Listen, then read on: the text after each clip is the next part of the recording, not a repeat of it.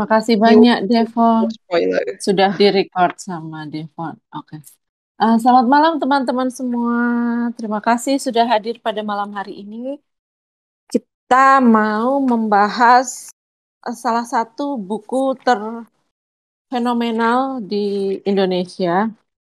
Kenapa fenomenal? Karena ini buku benar-benar genrenya itu tidak biasa. Nah, eh, hadir bersama kita ada Kak Juliana dan Kak Mela yang juga sudah membaca buku ini. Uh, spoiler alert ya, nanti minta tolong di hmm, dikasih di judulnya karena ini bakalan banyak preview, banyak review dan banyak spoiler. Tapi mudah-mudahan uh, spoiler ini pun tidak mengurangi keinginan kalian untuk bisa membaca buku ini dari seri pertamanya gitu karena memang se mind blowing itu gitu. Aku aku berpikir bahwa Supernova ini adalah matrix the matrix dengan kearifan lokal. Tapi nanti kita akan bahas bareng-bareng uh, bersama kedua teman kita yang sudah membaca lengkap buku ini dari seri pertama sampai seri terakhir. Oke, terima kasih banyak. Kita langsung mulai aja dengan topik kita hari ini. Yang pertama dari buku KPBJ, Supernova, Kesatria Putri dan Bintang Jatuh. Buku ini kalau nggak salah aku baca di tahun 2000. Mungkin teman-teman masih pada kecil di sini. Aku uh, bacanya itu, 2014. 2014 ya, aku mm. lumayan lumayan lama banget baca buku ini sebenarnya. Tapi itu kan mm. temponya panjang banget kan dari yang buku pertama, kedua ke buku uh, yang kelima, gelombang aja tuh nunggunya mesti delapan tahun apa berapa gitu. Iya, Bentar, aku juga sambil sekali. sambil cari sambil cari timelinenya uh, Supernova ya. Oke, Kak Juliana boleh cerita dulu nih. Hal unik apa yang bikin kamu suka supernova? Please explain ke teman-teman. Oh my God.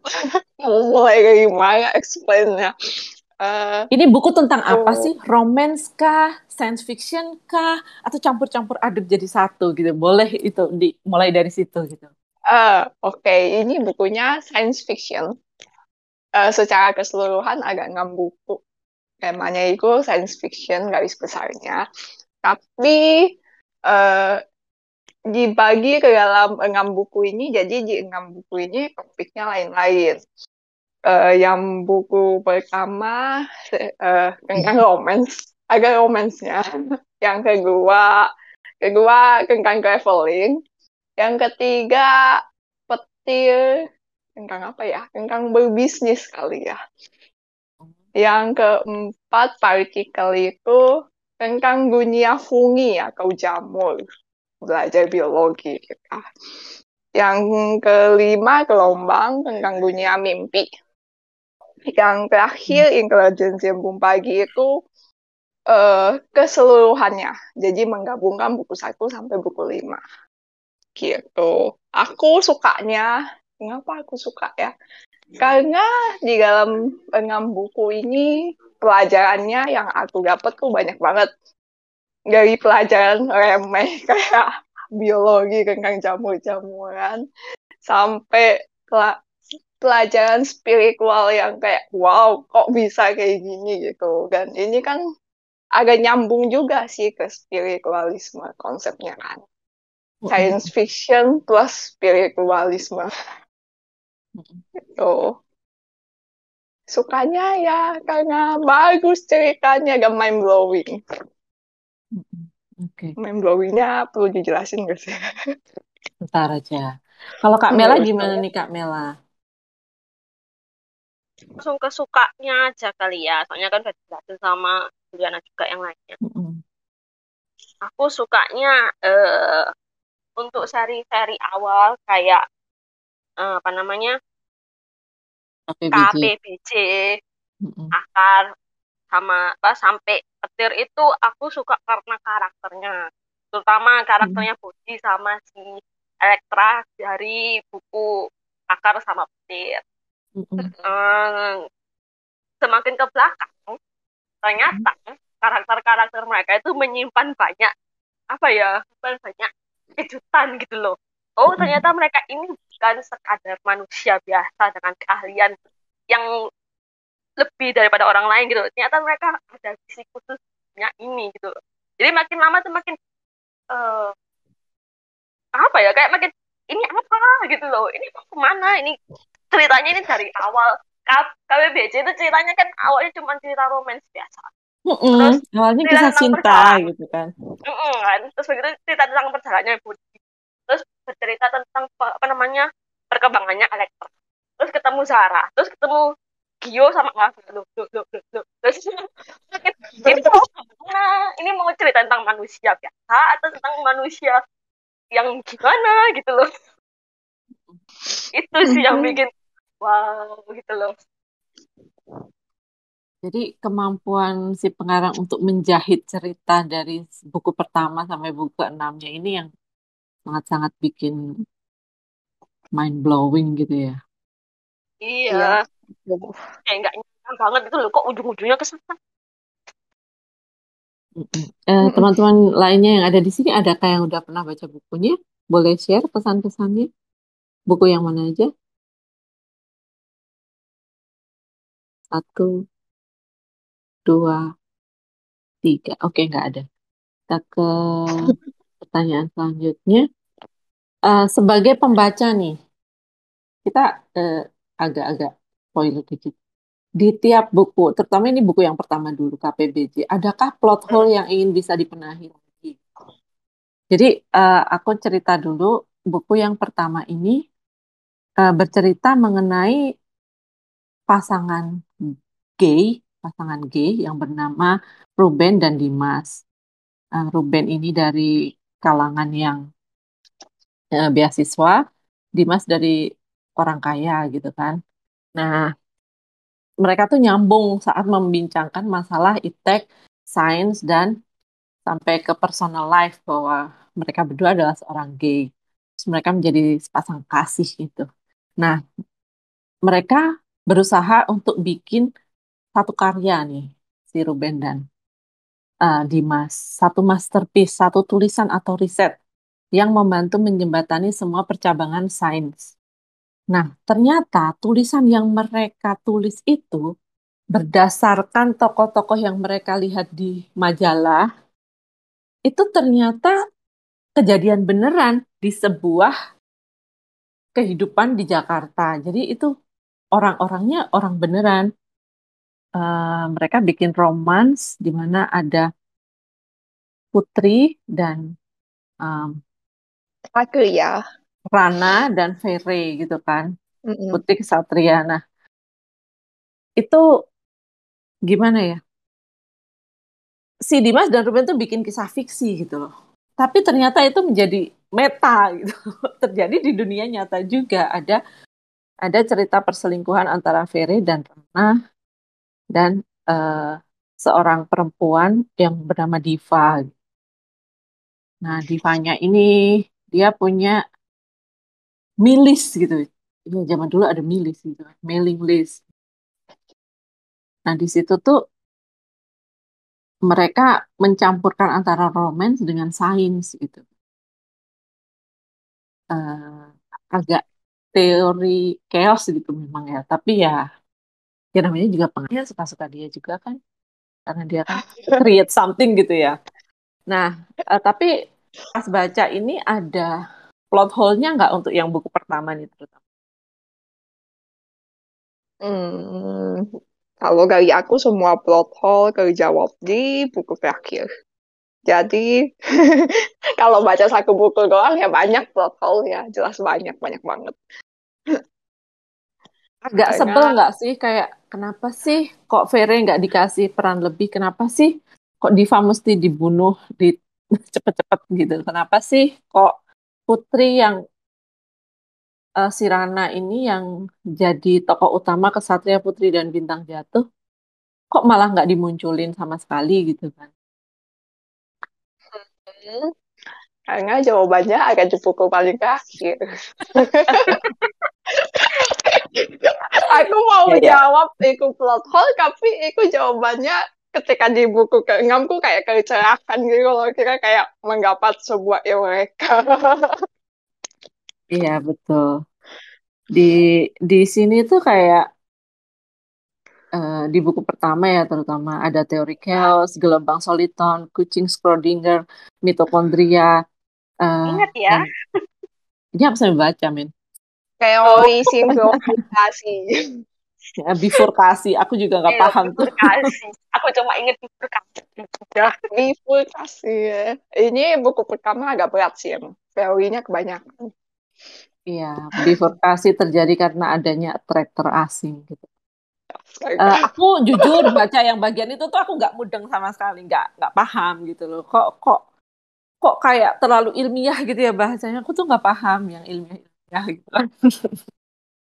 ya aku baru Bukan. aku perlu baca untuk apa ya berkali-kali untuk memahami satu kalimat ulah kayak arti dari berkasih itu aku harus hmm, ini ini ini ini ini oh eh, ya, ya, aku ya, suka ya. loh aku suka apa? loh teori teori chaosnya I mean uh, ketika dijabarkan sama mereka benar juga. Dalam sebuah chaos itu ada kekeraguan dalam sebuah kekeraguan itu ada chaos. Dan mereka saling berdampingan seperti koin yang dibalik ya benar juga sih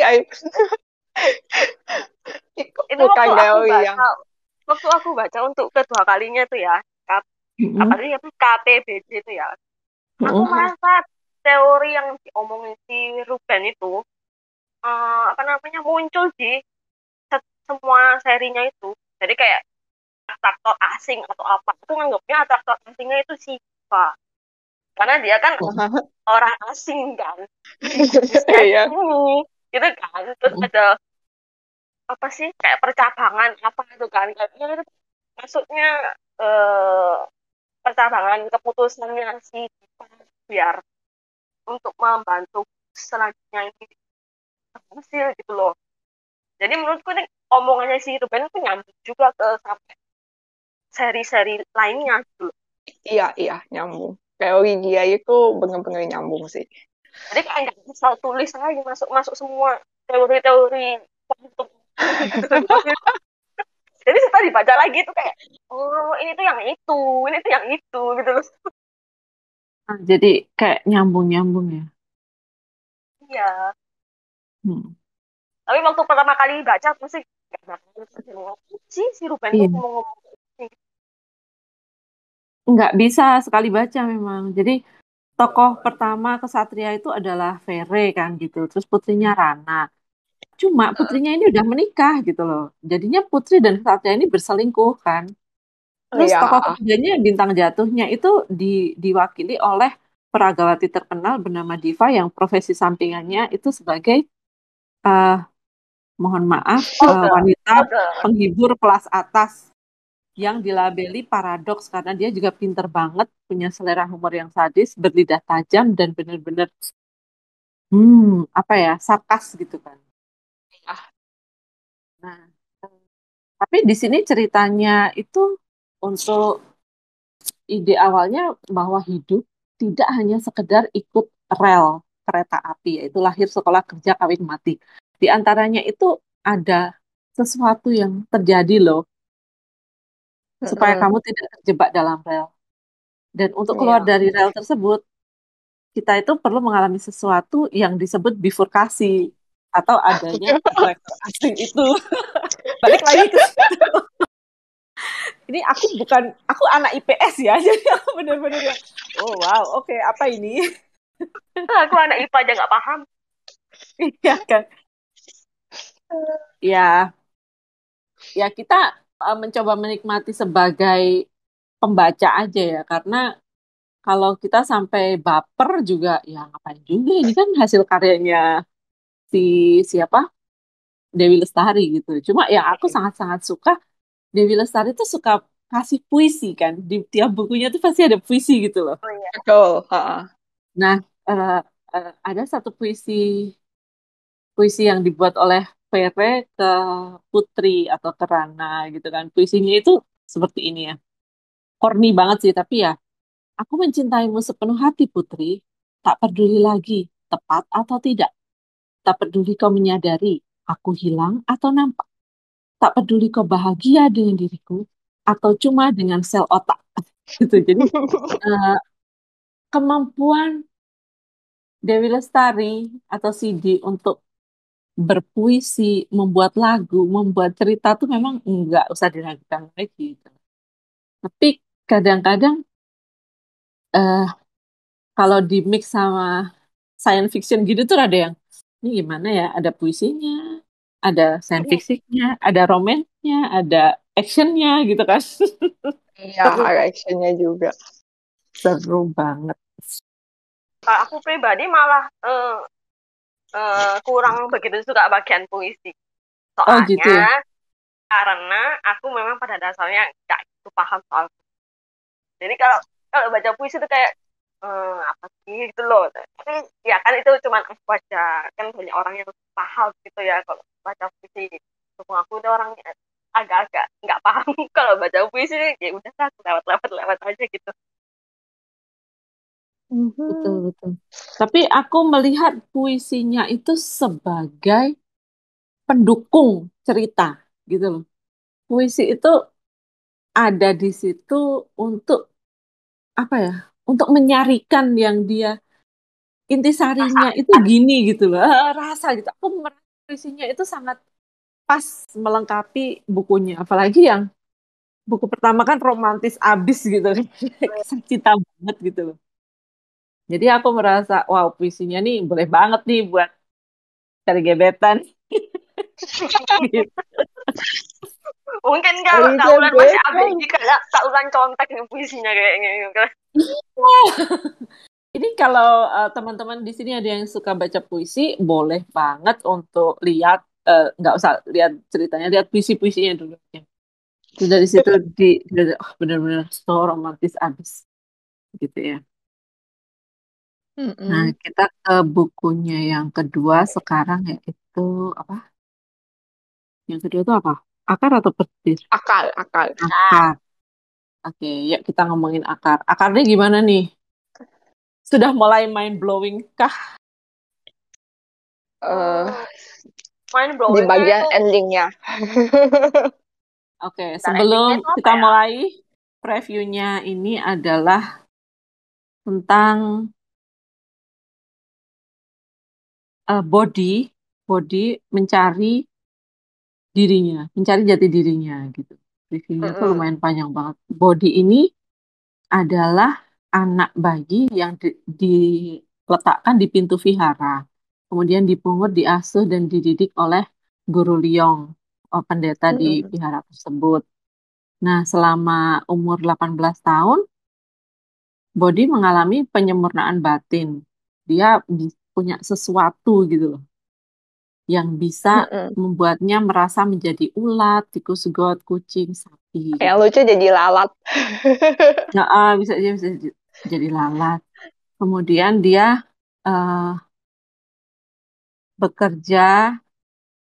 Pokoknya ini kisahnya tentang traveling kan dia bekerja dari yang Sumatera ke Penang dibantu oleh orang untuk bisa dapat paspor dia melangkah ke ke mana kakinya melangkah.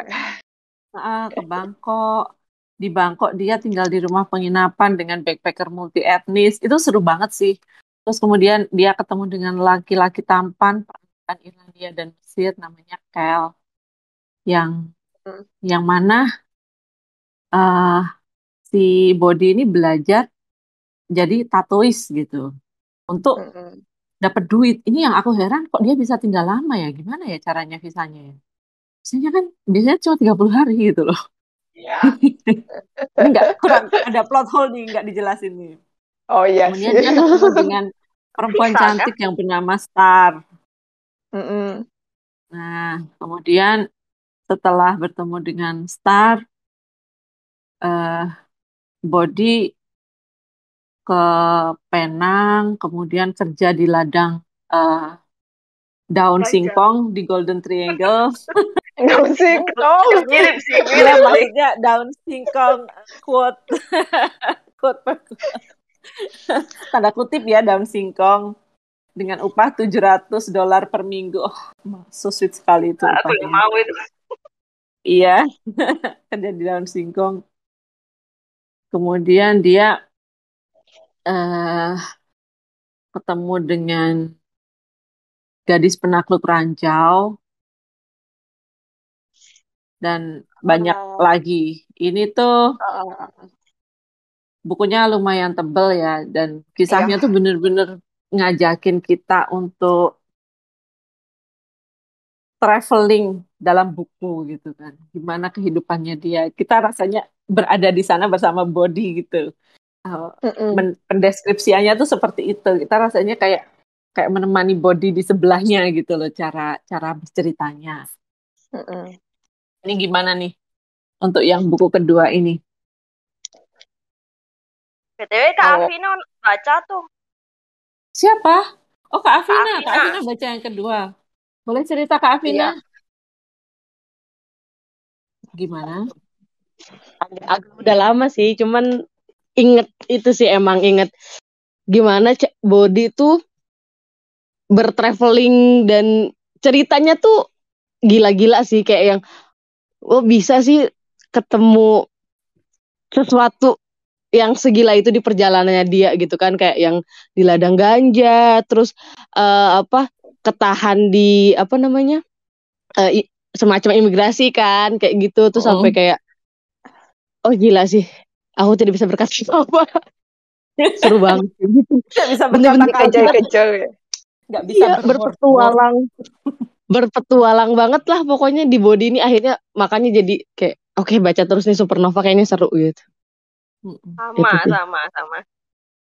Mela juga feelnya kayak gitu waktu baca uh, akar iya kan kan di KPBJ itu kan aku kayak ini lanjut nggak ya? Lanjut nggak ya? Aku tuh jaraknya lumayan lama loh dari KPBJ ke akar iya lama banget bertahun-tahun kan aku bacanya barusan kan uh, tahun 2018 atau 2019 itu aku baca itu jaraknya tuh jauh banget aku dari buku satu ke buku pertama karena aku mikir ah nanti mau bahas teori kuantum apa kan ya gini buku kan jadi setiap kali aku ke toko buku tuh ya ada besar di situ aku tuh mikir beli enggak beli enggak ini, ini ntar bahas apa lagi tapi akhirnya aku beli kan.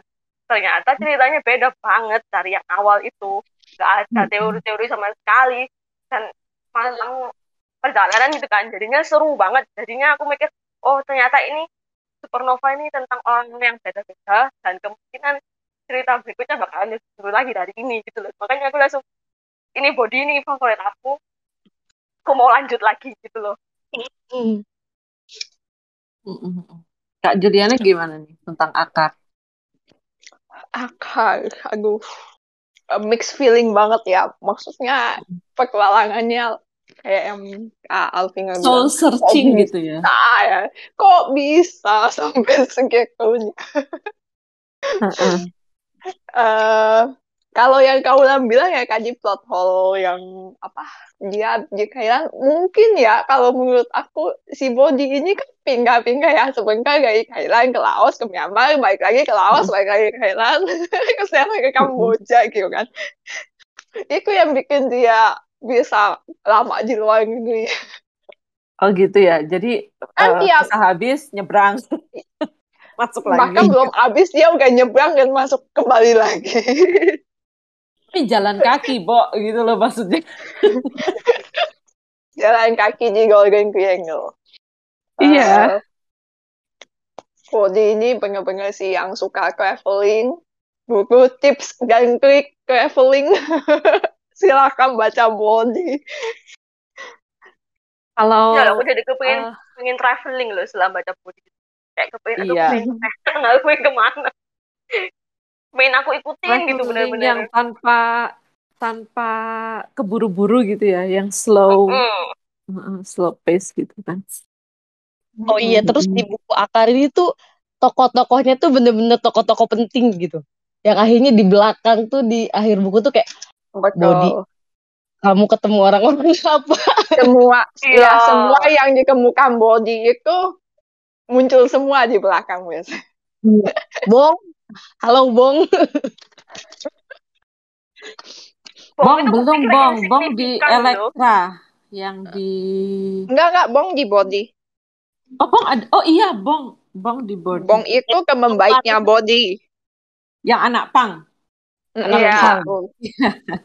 Beneran loh, Bong aku kupikir yang insignifikan sama sekali kayak ya udahlah kayak ternyata eh ternyata first place enggak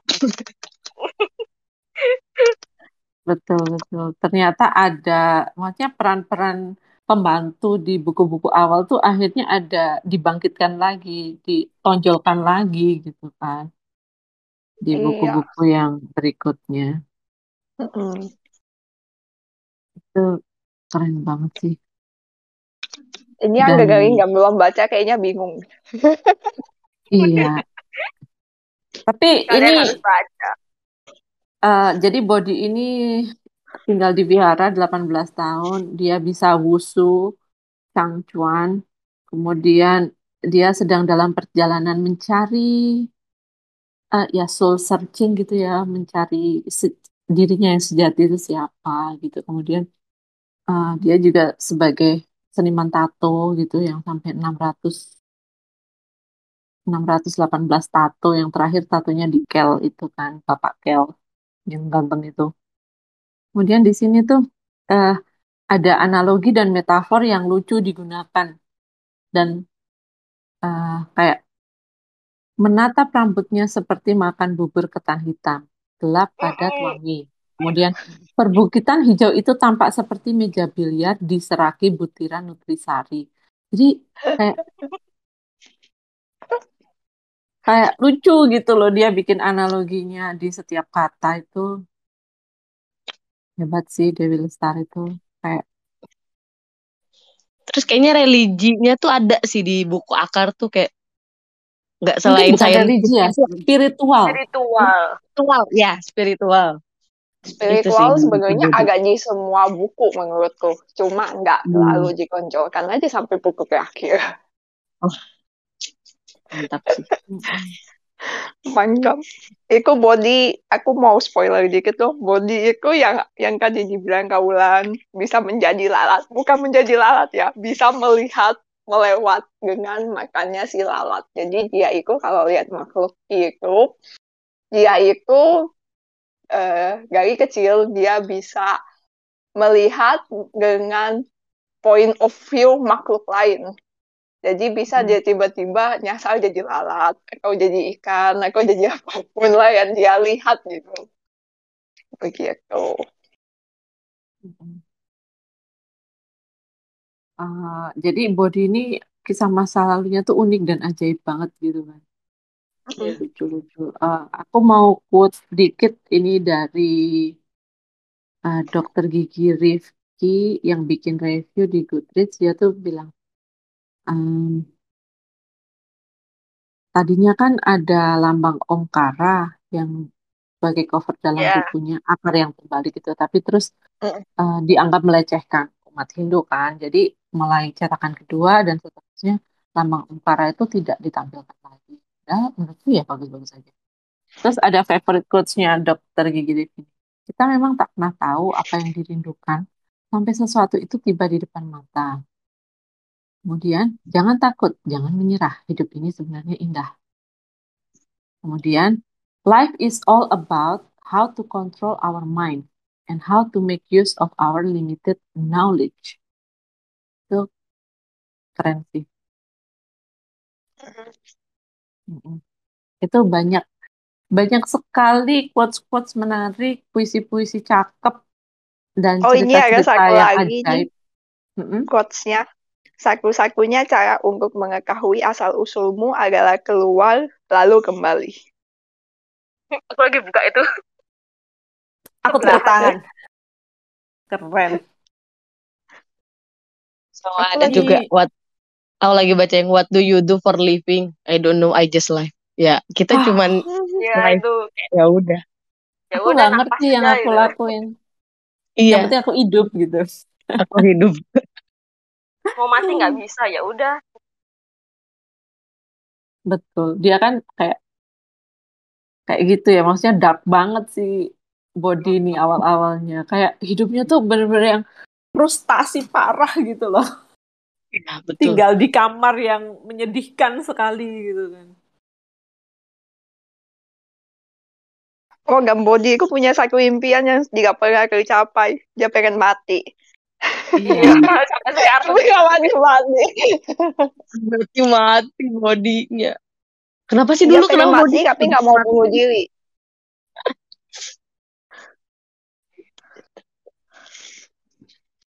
pengen mati tapi nggak kepengen bunuh diri ya ya ya itu Mm-mm. sungguh sangat tapi eh, apa ya Dewi Lestari itu dia bereksplorasi dengan tulisan-tulisannya gitu loh jadi eh ambience atau atmosfer di tiap bukunya tuh beda banget gitu Hmm, banget. kayak nggak ada sambungannya sama sekali gitu kan beda banget Tapi udah pasnya tuh juga uniknya ngeklop aja gitu. Mm-mm. Terus kayak suasana hawa di bukunya itu kebawa ke kita nggak sih? Aku tuh ngerasa Iya. kayak deg-degannya, khawatirnya, apanya tuh kerasa gitu pas baca itu tuh sampai kayak aneh, aneh sih bisa sampai Terutama segitunya. yang bagian body di apa namanya dikejar-kejar tentara Khmer itu loh. Itu Iya, iya. uh, Kayak deg-degan banget. aku takut ini ini body mati nggak ya body mati nggak ya. Kakak terlalu cinta sama body tuh tiba-tiba aduh ini mati nggak nih hanya gara-gara akar oke sekarang kita ke partikel yang ketiga partikel eh Petir, bukan petir. petir Petir. petir oke Elektra. petir ini pasti banyak yang relate nih teman-teman di sini. Mela bilang aku relate banget sama sama Petir Etra. itu favoritnya sejuta umat. Banyak banget yang relate ini di, di Elektra itu. Boleh cerita nih yang relate apa aja nih? Aku merasa dia tuh songong banget gitu loh si Etra nih. Iya, kadang mungkin kayaknya dia yang paling kecil kayaknya ya. Iya, Soalnya iya. kan kayak pemikirannya kayak masih anak kecil banget gitu loh. Ya kayak apa namanya? Kak Ulan nggak mau cerita dulu ini tentang apa? Oh ya, aku cerita dulu ya. Eh, di buku petir ini ada tokoh baru yang namanya Elektra. Nah, kenapa dia dinamai Elektra? Karena ayahnya adalah tukang listrik yang mengas memberi nama kedua anaknya dengan nama Wat, Wati, dan Elektra. Wat, Watnya pakai double T, Wati itu pakai double T. Kemudian ayahnya eh, meninggal dan Wati menikah pindah ke Papua, menikah dengan orang kaya. Terus beda agama pula gitu. Nah, sedangkan Elektra itu kebiasa santai dan males-malesan. Jadi sulit buat dia untuk hidup mandiri. Kaum rebahan.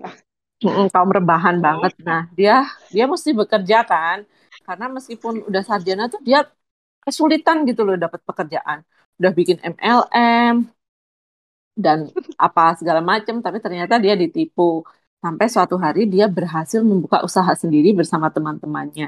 Usahanya itu adalah warnet gitu. Nah, Elektra ini sewaktu kecil pernah kesetum listrik yang membuat dia punya kemampuan untuk mengalirkan listrik ke media lain. Dia bertemu dengan seorang guru, guru kebatinan gitu, namanya Ibu Sati, untuk dapat mengendalikan dan menggunakan kemampuannya untuk membantu orang lain dengan terapi. Nah, itu eh, sekilas preview atau cerita dari eh, Elektra. Nah, banyak banget yang bikin aku tertawa terbahak-bahak di sini. Oke, siapa nih? Boleh cerita. Kak Juliana dulu. Kak Jul dulu nih. Sekolah tinggi ilmu klinik. Sekolah tinggi ilmu klinik. ah. Ketipu ya. Aduh, lucu banget ya. Disuruh kirim lamaran ke kuburan, dan dia dengan polosnya pergi ke kuburan. kuburan kucing. Kucing ya? Apa kambing-kambingnya. Yang akhirnya diambil lagi karena dia dia baru tahu kalau dia sudah ditipu. Lucu sekali dia. Elektra ini menurut aku ya emang sih dia yang paling kecil dan masih paling naif dan polos ya. Jadi Gampang ketipu. iya gampang ketipu tapi dia yang paling kuat dari Hmm. semuanya. Dia yang eh, ya seperti yang di buku terakhir bilang emang cuma Elektra yang mampu melakukan tugasnya gitu. Yang orang lain nggak bisa. uh, apa ya mau diceritain nggak ibu Elektra ya saking banyak entrepreneurnya dong entrepreneurnya. Oh dia, dia kan sama. Pret nah yuk. Pret ini siapa sih? Gitu. Pret ini adalah uh, partner bisnisnya Elektra uh, yang akhirnya bikin mm, mengubah rumahnya si Elektra ini. Jadi rumahnya Elektra ini itu desainnya desain Belanda dan berada di posisi yang sangat strategis. Akhirnya sama Simpret ini diubah jadi warnet. Bukan warnet doang sih, kayak tempat ngongkrong gitu yang semua serba ada lah di sana. Ya, ada tempat main PS juga, ada komputer juga. Ada gitu. jualan bir pletok juga. Pokoknya hmm, Simpret ini itu adalah seorang hacker dia aslinya. Hmm, jadi dia uh, pada masanya itu Elektra itu ceritanya di tahun 2003 ya, itu pas komputer masih uh, baru mulai ngekeren. Jadi tapi Simpret ini sudah menguasai sampai hacker yang benar-benar bisa kalau dia bilang uh, dia bisa mengambil satu rupiah dari semua akun di bank dan menjadi kaya. Cuma dia nggak mau. Begitu. Padahal satu rupiah itu tidak tidak bermakna apa-apa buat semua orang, tapi dia bisa aja ambil gitu kan. Aku suka sih konsep bisnisnya si Buket ini. Dan dia juga menjadi salah satu tokoh yang paling penting di akhir. Mm -hmm. Oh, empat ini ya. suka sama Elektra. Oh, iya kah? iya. Empat ini suka sama Elektra, terus nggak sengaja kebaca sama Elektra, jadi selain mengalirkan listrik, si Elektra ini juga bisa membaca pikiran orang. Cara nggak sadar sih, nggak sadar dan nggak sengaja baca pikirannya si Empat uh, melalui sentuhannya jadi akhirnya kebaca kekawan gak Mbak suka sama dia. Jadi saya sama Empret dan Elektra. Kak Mela iya. gimana nih Kak Mela? Panjang nggak kalau Elektra nih panjang banget. Silahkan silahkan. Uh, pokoknya aku merasa relatable banget sama si Elektra ini. Awalnya karena latar belakangnya dia. Aku kan pernah nulis ya di itu apa namanya channel buku ya. Aku mm-hmm. bilang aku suka Elektra karena aku merasa relate sama dia. Dia itu kan keturunan Cina Indonesia ya Cina Sunda gitu ya. Nah, kan aku juga Cindo nih. Tapi kita sama-sama nggak ngerti bahasa Mandarin. Jadi kalau ditanya itu nggak ngerti kalau kumpul sama keluarga-keluarga yang lain juga mereka ngomong campur-campur kayak gitu juga aku nggak ngerti. Itu satu. Kayak apa namanya kayak merasa eh, Cina bukan Indonesia banget juga enggak gitu loh. Jadinya uh, sama lah sama kalian kayak elektra bisnis identitas. Satu. Iya. dua. Uh, ada kejadian si Elektra mau dirukiah tanda kutip di gereja itu loh. nah itu kan apa namanya itu kan pertama kalinya si Elektra tahu ada bahasa roh ya. Kalau di Katolik atau Kristen itu ada yang namanya bahasa roh. Nah bahasa roh itu kan buat yang nggak tahu aja bahasa roh itu ceritanya eh, adalah ke, kelebihan yang diterima ketika kita di apa namanya diberkati sama Roh Kudus nggak semua orang bisa gitu kan. Nah aku dulu juga pernah mengalami ini. Jadi oh, ceritanya gitu? agak ceritanya. Bukan bukan. Agak ceritanya tuh uh, bukan bukan orang yang religius ya.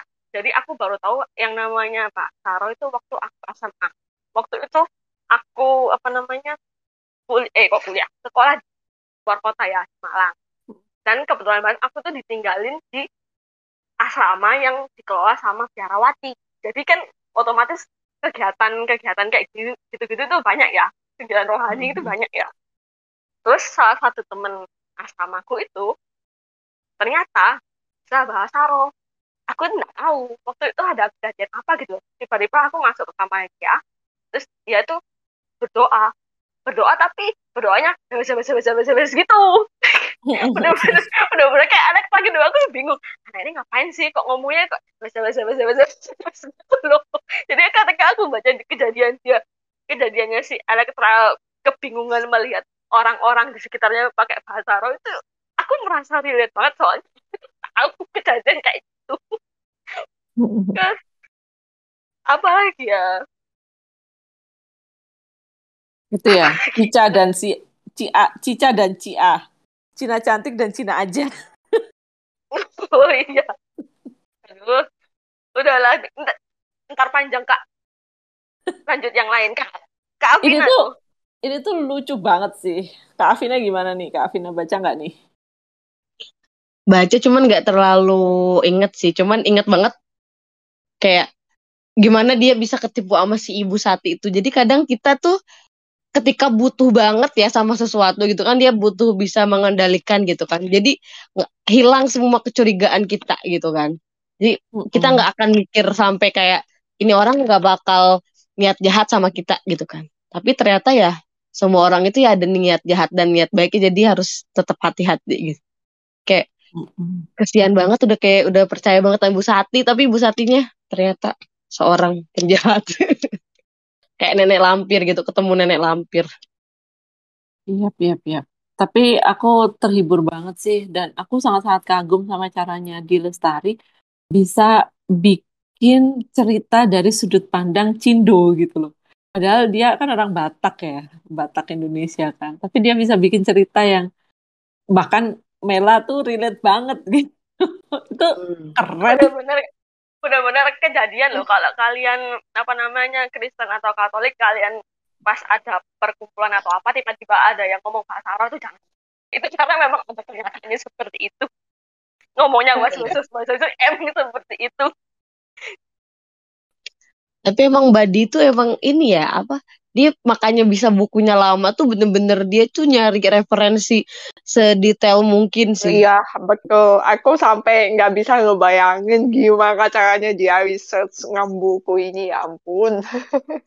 Studinya iya. kayak ada bukunya dulu yang akar tuh sempet baca ininya kayak eh, akar lagi apa sih dulu tuh apa sih aroma karsa iya. astagfirullahaladzim oh, aroma karsa oh, oh iya aroma iya. karsa juga aroma karsa tuh dia kan ceritain tuh aku sempet ngikutin tuh terus ternyata dia benar-benar ikutan nge-reference supaya biar bukunya bagus tuh sampai ke Bantar Gebang sampai bener-bener ngedatangin tempatnya supaya kerasa banget di bukunya tuh hebat banget sih. Itu kayaknya kalau di Lestari itu bener-bener dia harus berada di on the spot duduk mengalami melamun gitu kan. Aku baca di eh kok aku baca. Aku baca dan nonton webinarnya juga ya. Dia tuh dalam sehari ada waktu dua jam dikhususkan untuk melamun. Benar-benar nggak ngapa-ngapain cuma melamun gitu loh. Ya, jadi dari lamunannya ini datang berbagai macam inspirasi gitu.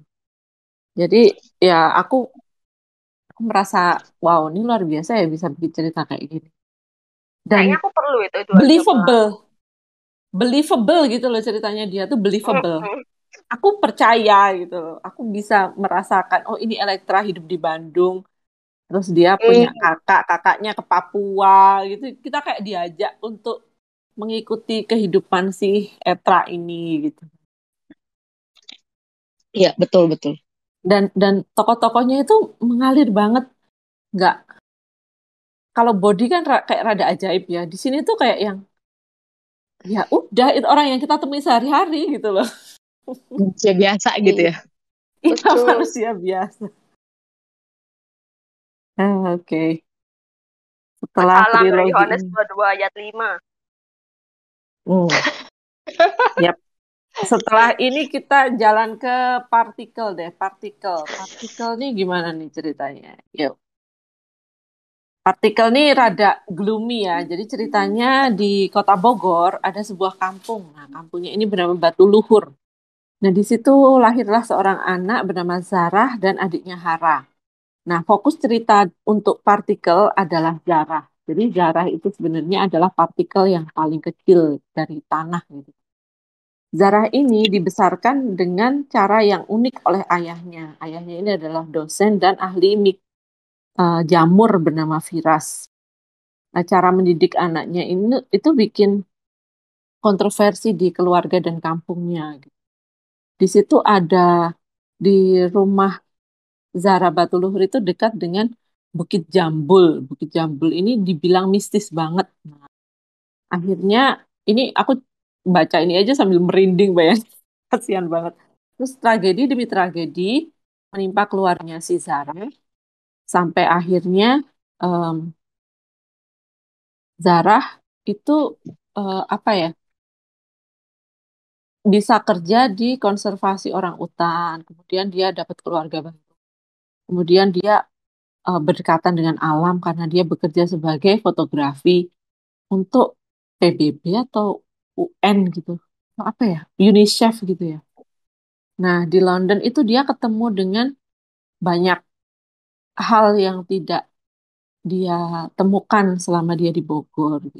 Jadi ini baca ini tuh kayak ya kayak kita kita semua di zaman sekarang gitu loh ingin meninggalkan tempat yang membuat kita sakit, kemudian kita mencari pencerahan di luar sana, meninggalkan tempat tempat kita yang bikin apa bikin kita luka gitu. Jadi kayak gitu. Ini ceritanya partikel. Yuk, siapa membahas duluan? Kak Juliana? Ya, hmm, partikel. partikel. Aku suka dengan skill fotografi Zara. Mm-hmm. Sama kemampuan dia untuk uh, belajar itu. Zara ini sebenarnya jenius kan. Uh, jadi dia itu meskipun homeschooling dalam umurnya yang masih muda, tapi dia sudah menguasai semua pelajaran sampai SMA 3.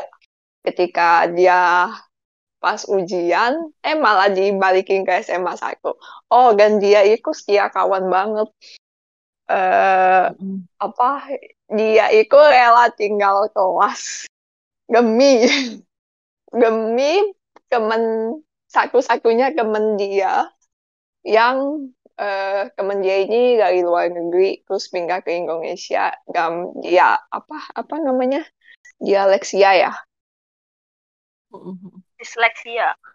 Oh disleksia. Ah, itu uh, jadi ke apa temennya ini punya ke, punya kekurangan ya eh, nggak bisa membaca gitu. Maksudnya kurang bisa membaca. Jadi jarah ini yang ngajarin dia dan dia rela tinggal kelas demi demi menjadi guru yang baik untuk temennya ini. Gitu. Aku suka banget sih maksudnya. E, Zara itu kelihat sisi sisi humanity-nya itu di sana di, di prinsipnya. Gitu. Karena kan kalau berdasarkan kemampuan otaknya dia pun jenius kan. Jadi kadang kayak banyak eh, nggak uh, bisa dirilet banget. Tapi ketika dia sudah masuk ke sisi humanity-nya itu keren banget. Gitu. Tapi akhirnya dikhianati aku. Aku sih. Iya. dan uh, si, si si Zara ini tuh apa ya dia bener-bener yang ambis banget gitu loh. Dia tuh pengen mencari ayahnya yang hilang gitu. Iya. Uh, agak agak apa ya kalau aku baca Zara tuh sedih gitu. Vibe-nya itu dia sedih. Iya sedih banget sih. Sedih uh, banget. Apa ya? Agak ya kayak Kak Ulan bilang di gloomy banget pokoknya satu buku ini gloomy banget. Mm -mm. dan uh, di situ uh, si Zarah kan dia partikel ya. Partikel itu kan kayak ya partikel lah atom. Zarah itu simbolnya simbol bumi simbol proton partikel yang menyusun atom. Nah di akhir buku itu menurutku kurang ditonjolkan ya si Zarah ini si ini gitu tapi ada lagi ceritanya nanti setelah si Zarah gitu. Dan dan di Zarah ini ini adalah yang bikin aku penasaran banget pengen nyobain yang namanya ayahuasca di Peru. Karena Zara ini pada waktu dia mencoba itu dia bertemu dengan orang-orang yang memang menantikan dia gitu loh. Itu kan iya. mind blowing banget dia dalam posisi di MV ya, di MV Uh, kayak nyaris mati gitu loh, kondisi yang nyaris mati gitu loh di antara hidup dan mati gitu loh. Apa ya? Taruh. Uh, eh, NDA mungkin ya, near death experience. Ini sambil browsing bentar. Uh, Kak Afina udah baca kah si partikel ini? baca sih dia prinsip gimana, tadi gimana? tadi menurut apa sama kayak kak Juliana tadi gitu prinsipnya Zara di sini tuh bener-bener dia tuh apa teguh gitu.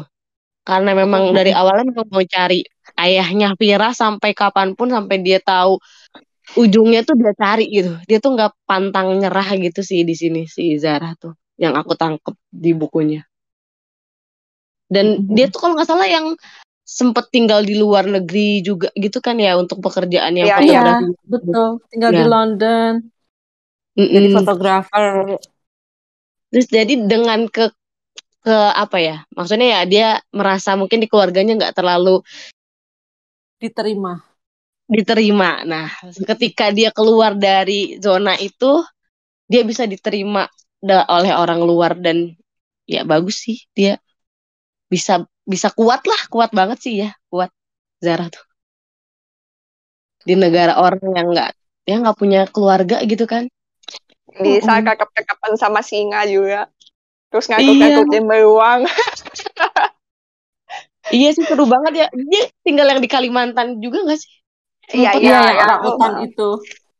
Eh, terus kayak eh, wah ternyata tahu yang dia apa namanya Iya, yang Sarah itu iya. dia ketemu sama Sarah terus berpisah sama Sarah itu, aduh sedih. Ih, sumpah sedih iya, banget iya bener. Nangis banget Tapi aku memang baca. iya sih apa ya, apa yang banget. apa yang profesornya bilang itu benar sih yang apa eh, manusia itu yang eh, lebih melekat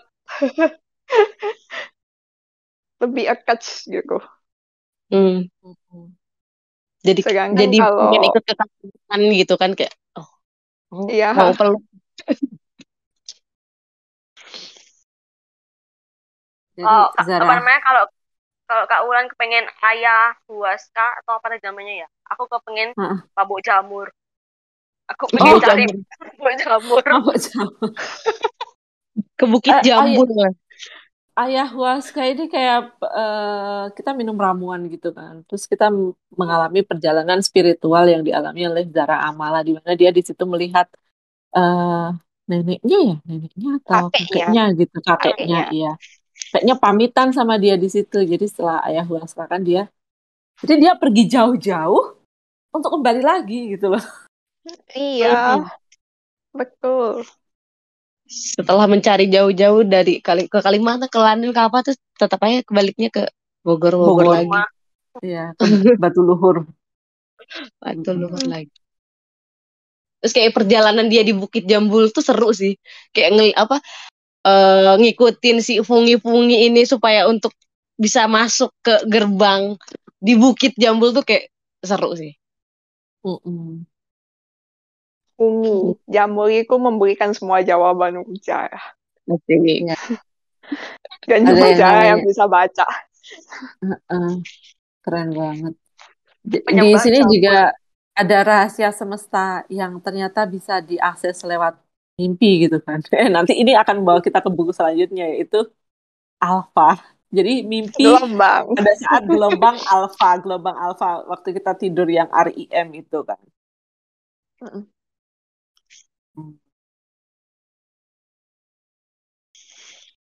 Ini agak gloomy sih kalau ngomongin par, uh, apa namanya partikel ini.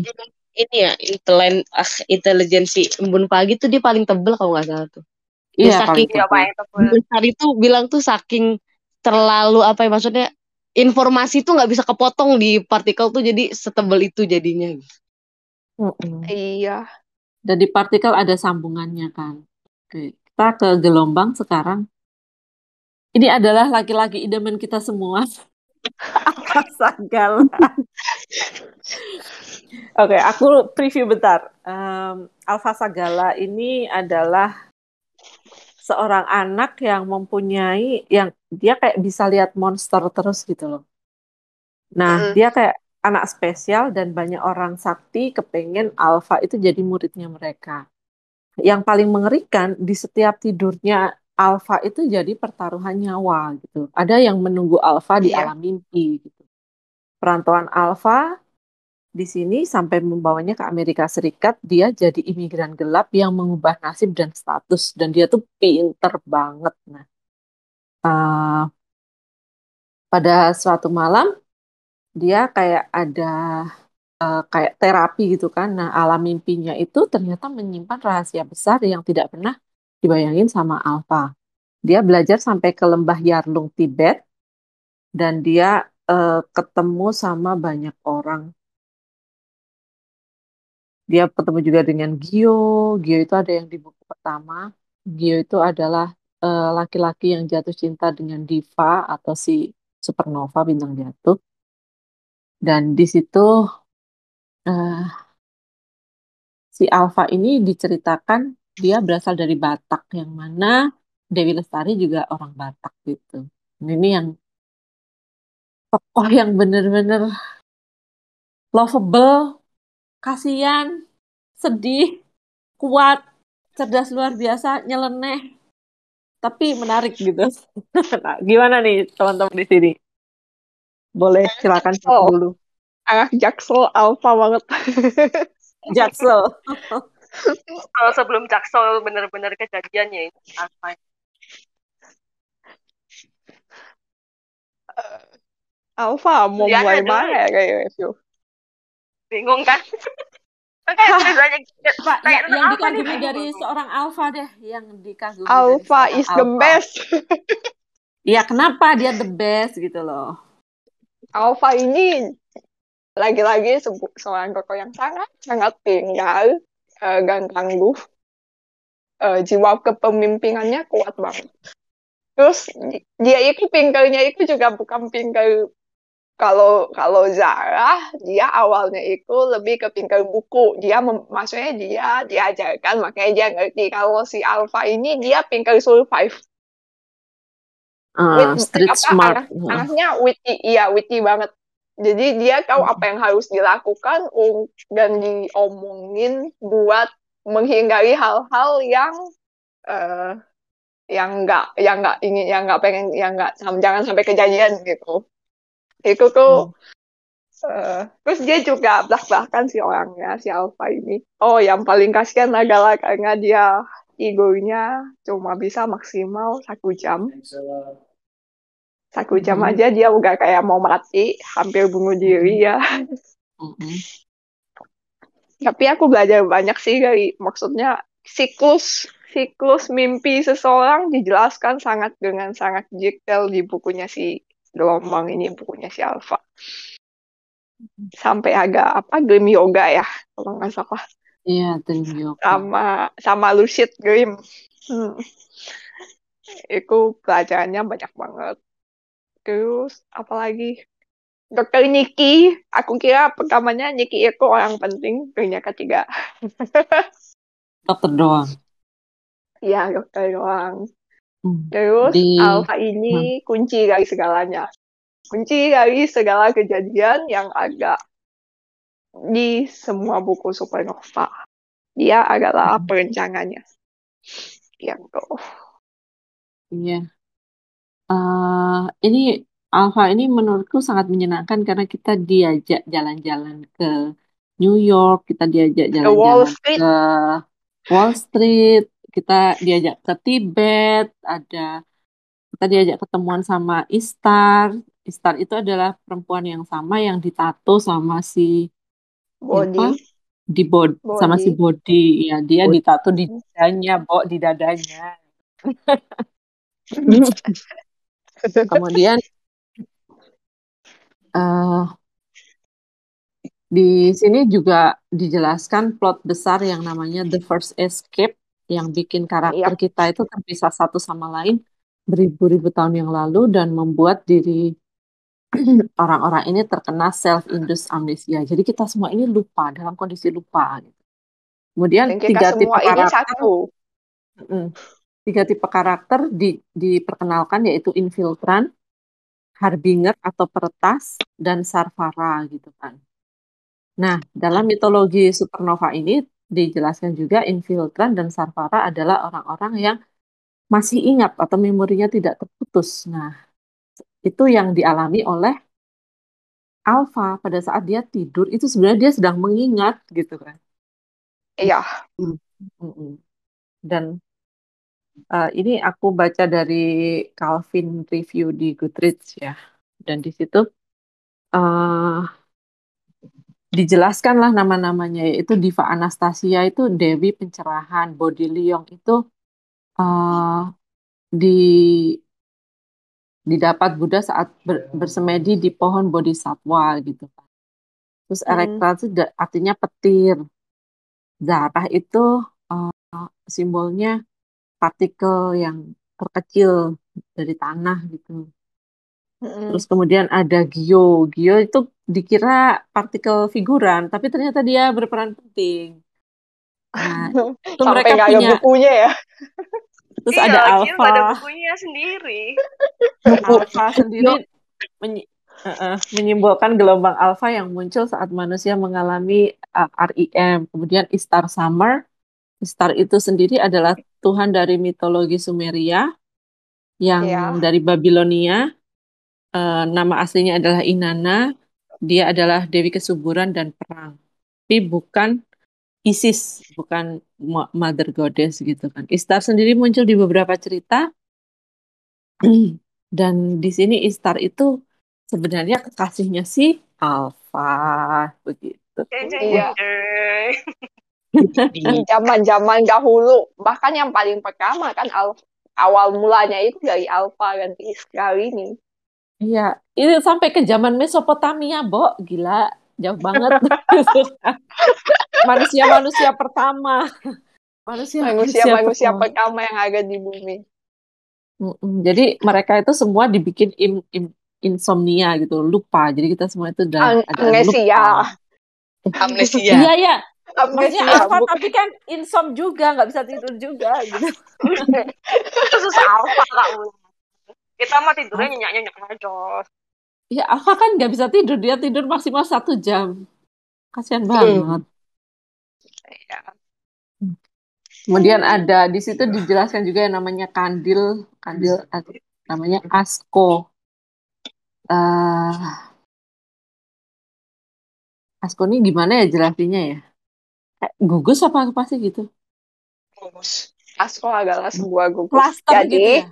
jadi ya, ya jadi sebelum kayaknya sebelum ngejelasin itu kita harus ke IEP dulu kayak karena aneh gitu nanti loncat-loncat. Oh oke okay, oke okay, oke. Okay. Iya kita mesti ke ke The Intelligence of Morning Dews. Intelligence ya embun pagi. Ini judulnya lucu nih judulnya. Embun pagi. IEP. Nah.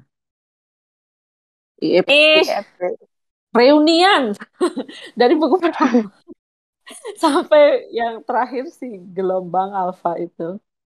Mereka Semua karakternya agak lengkap. Semua karakternya diajak bahkan uh, orang-orang yang kita cuma lewat seliringan apa ya seliringan itu uh, sekilas sekilas uh, sekilas itu ada di situ mereka berperan penting gitu kan. Nah, uh, aku jelasin bentar intelijensi imun pagi menceritakan tentang uh, Gio yang berangkat ke Indonesia setelah mendapat petunjuk dari upacara ayahuasca di lembah suci Urbamba, Peru. Di Jakarta, dia menemui Dimas dan Ruben yang dari buku pertama. Bersama, mereka berusaha menelusuri identitas orang di balik supernova.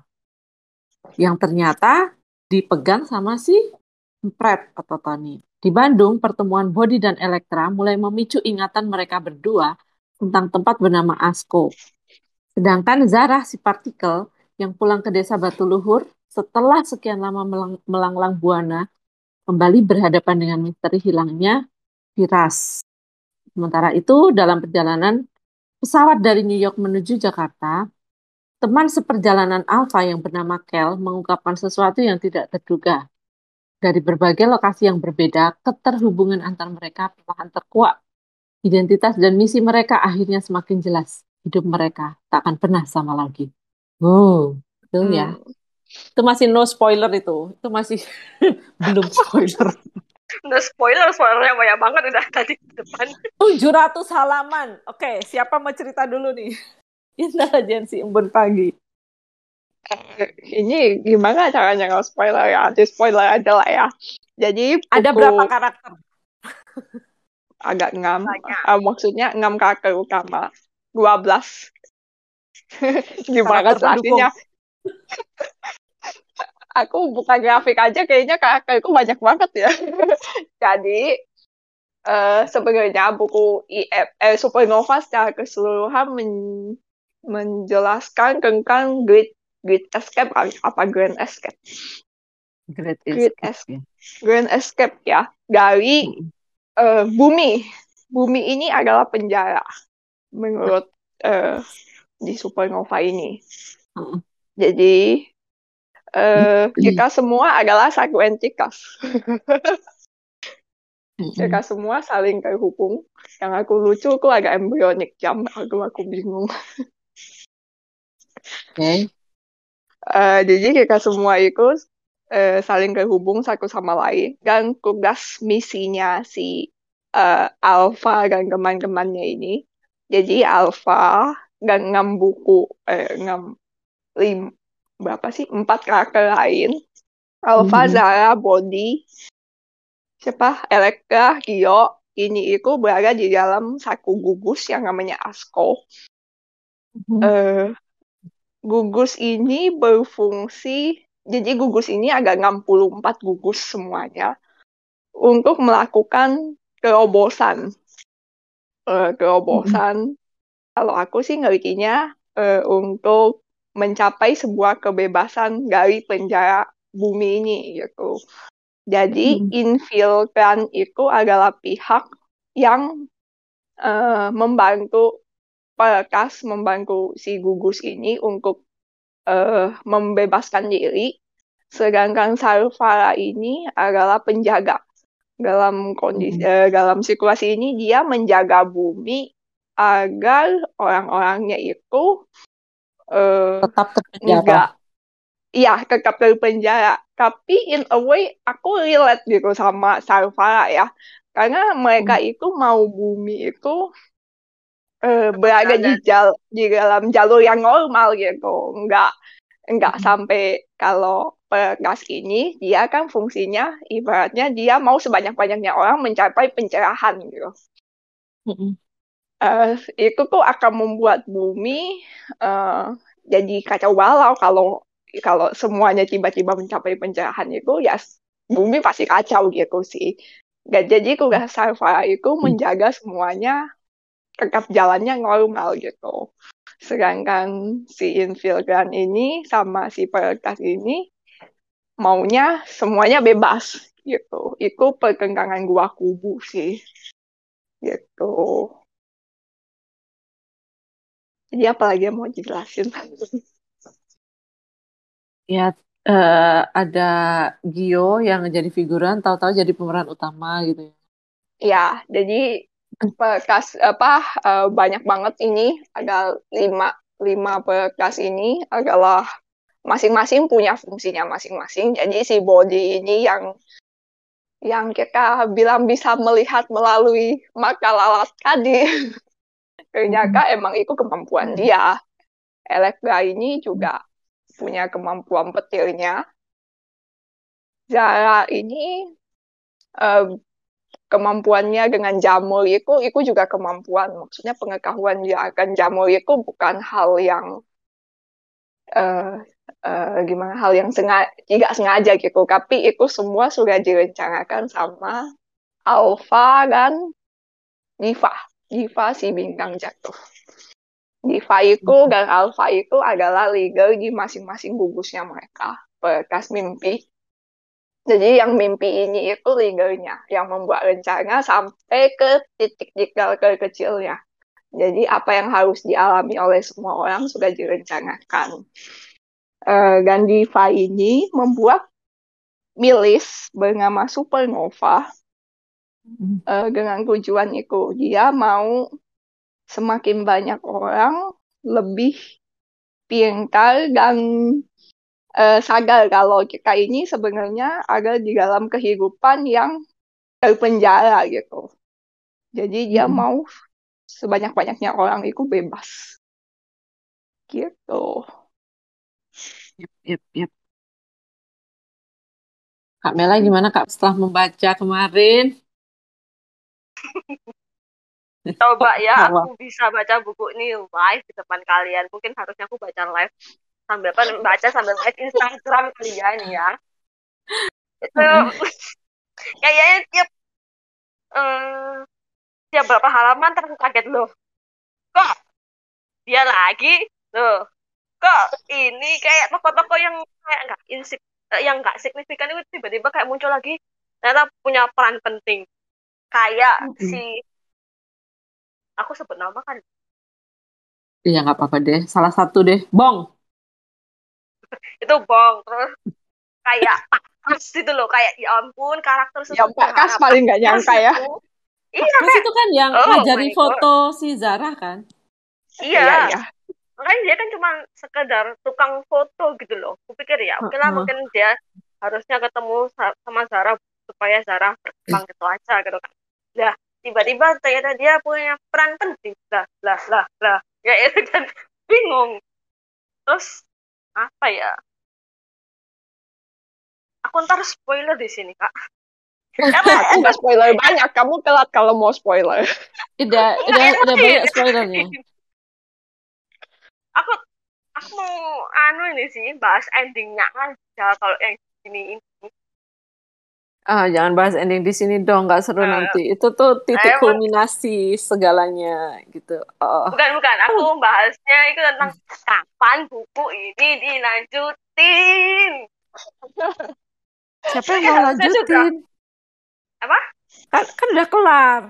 Siapa yang mau lanjutin? Kan, belum, belum. Mbak Ulan, ini kan masih masih hari apa yang hari keobosan. Hari keobosannya belum. Kan?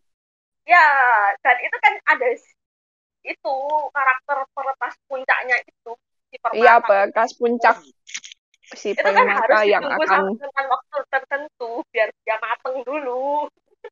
Dan ya kan eh, kalian embryonic jamnya belum jadi aku kaulan iya dia belum lahir.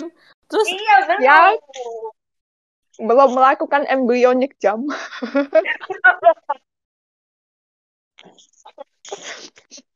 Aduh, hitung-hitung nih. Hitung-hitung kan ceritanya buku buku Supernova ini kan ceritanya tahun 2003-an ini. Ini nih uh -uh. kalau si Gio sama si ini ini melakukan embryonic transfer embryo. ini harusnya anaknya ini bakalan lahir nih sekitar tahun ini. Ini harusnya 2020 sekitar tahun ini. Masa banget. Bukunya ini bukunya harusnya ternyata pandemi. Ya makanya itu aku tanya-tanya. Aku aku usul deh Mela bikin itu deh fan fiction. Untuk lanjutin sendiri gitu. Gak bisa aku bahasanya terlalu berat. Kan di situ masih ada plot hole yang mesti ditutup kan Nah, itu iya. bisa itu. Jadi Ada gak sih uh, yang kalian semua mengalami gak sih habis baca ini berasa kayaknya kayak itu semua perkas, tapi emang iya gak sih? aku aku berharap aku adalah infiltran, nggak bisa mati. tapi kita semua Siap. lupa kak, lupa. Siapa kita yang Sarfara? Iya kita semua. Semuanya Kamu sih bahas ini.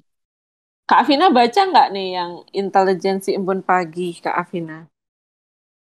Aku baca dan ini yang apa yang aku tunggu-tunggu banget salah dulu tahun berapa ya itu sampai PO tuh bukunya intelijensi embun pagi. Dan iya. yang 17 apa 18 gitu kalau nggak salah. Iya, dan mind blowing banget sih kayak oh semua petualangan My. yang udah dibawa di setiap buku tuh dibikin intens lagi gitu loh. Kayak bener-bener hmm. dibawa ke kayak apa ya? Kita tuh kayak dibawa cepet-cepet juga sama gitu. Kayak ini nggak ada waktu lagi nih. Kayak bener-bener ini semua kita buka Seminggu. buku selembar selembar udah kayak eh cepet cepet cepet cepet gitu. Kayak berasa gitu. Ya harus cepet halaman untuk seminggu.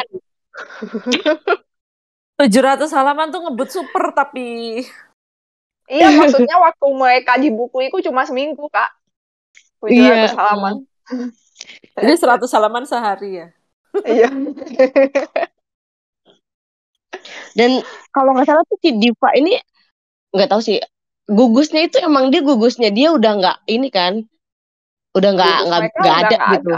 iya. Uh, uh, jadi sisa gugusnya si Alfa doang kan makanya berharap nih gugus Alfa nih bisa berhasil gitu iya Dengan karena bekas puncaknya ini agak di gugusnya si Alfa jadi dia yang paling penting. Mm -mm. itu sih yang yang di apa ya yang yang yang batu yang di suatu rumah terus yang dijagain infiltran terus kayak itu tuh kayak menegangkan banget sih. Kalau di film iya. itu kayak seru banget sih itu. gitu ya kayak tahu-tahu body bisa kungfu gitu ya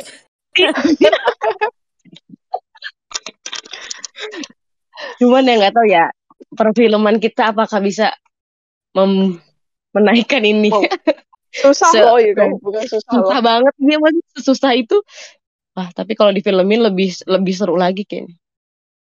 Kayaknya lebih baik filmnya di dalam pikiranku aja deh. Iya, baiklah iya. kalau gitu. Benar sekali. Aku takut kecewa. Ya KPBJ sih waktu itu nggak ini ya apa agak gimana gitu. KPBJ itu karena si kesatria dan Putri itu kan dari gugus Kandara, dia gugus yang lainnya gitu loh. Iya.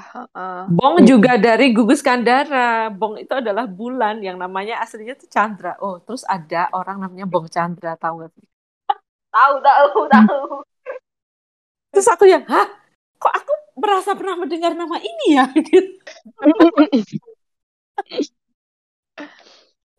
Oke. Okay. Hmm.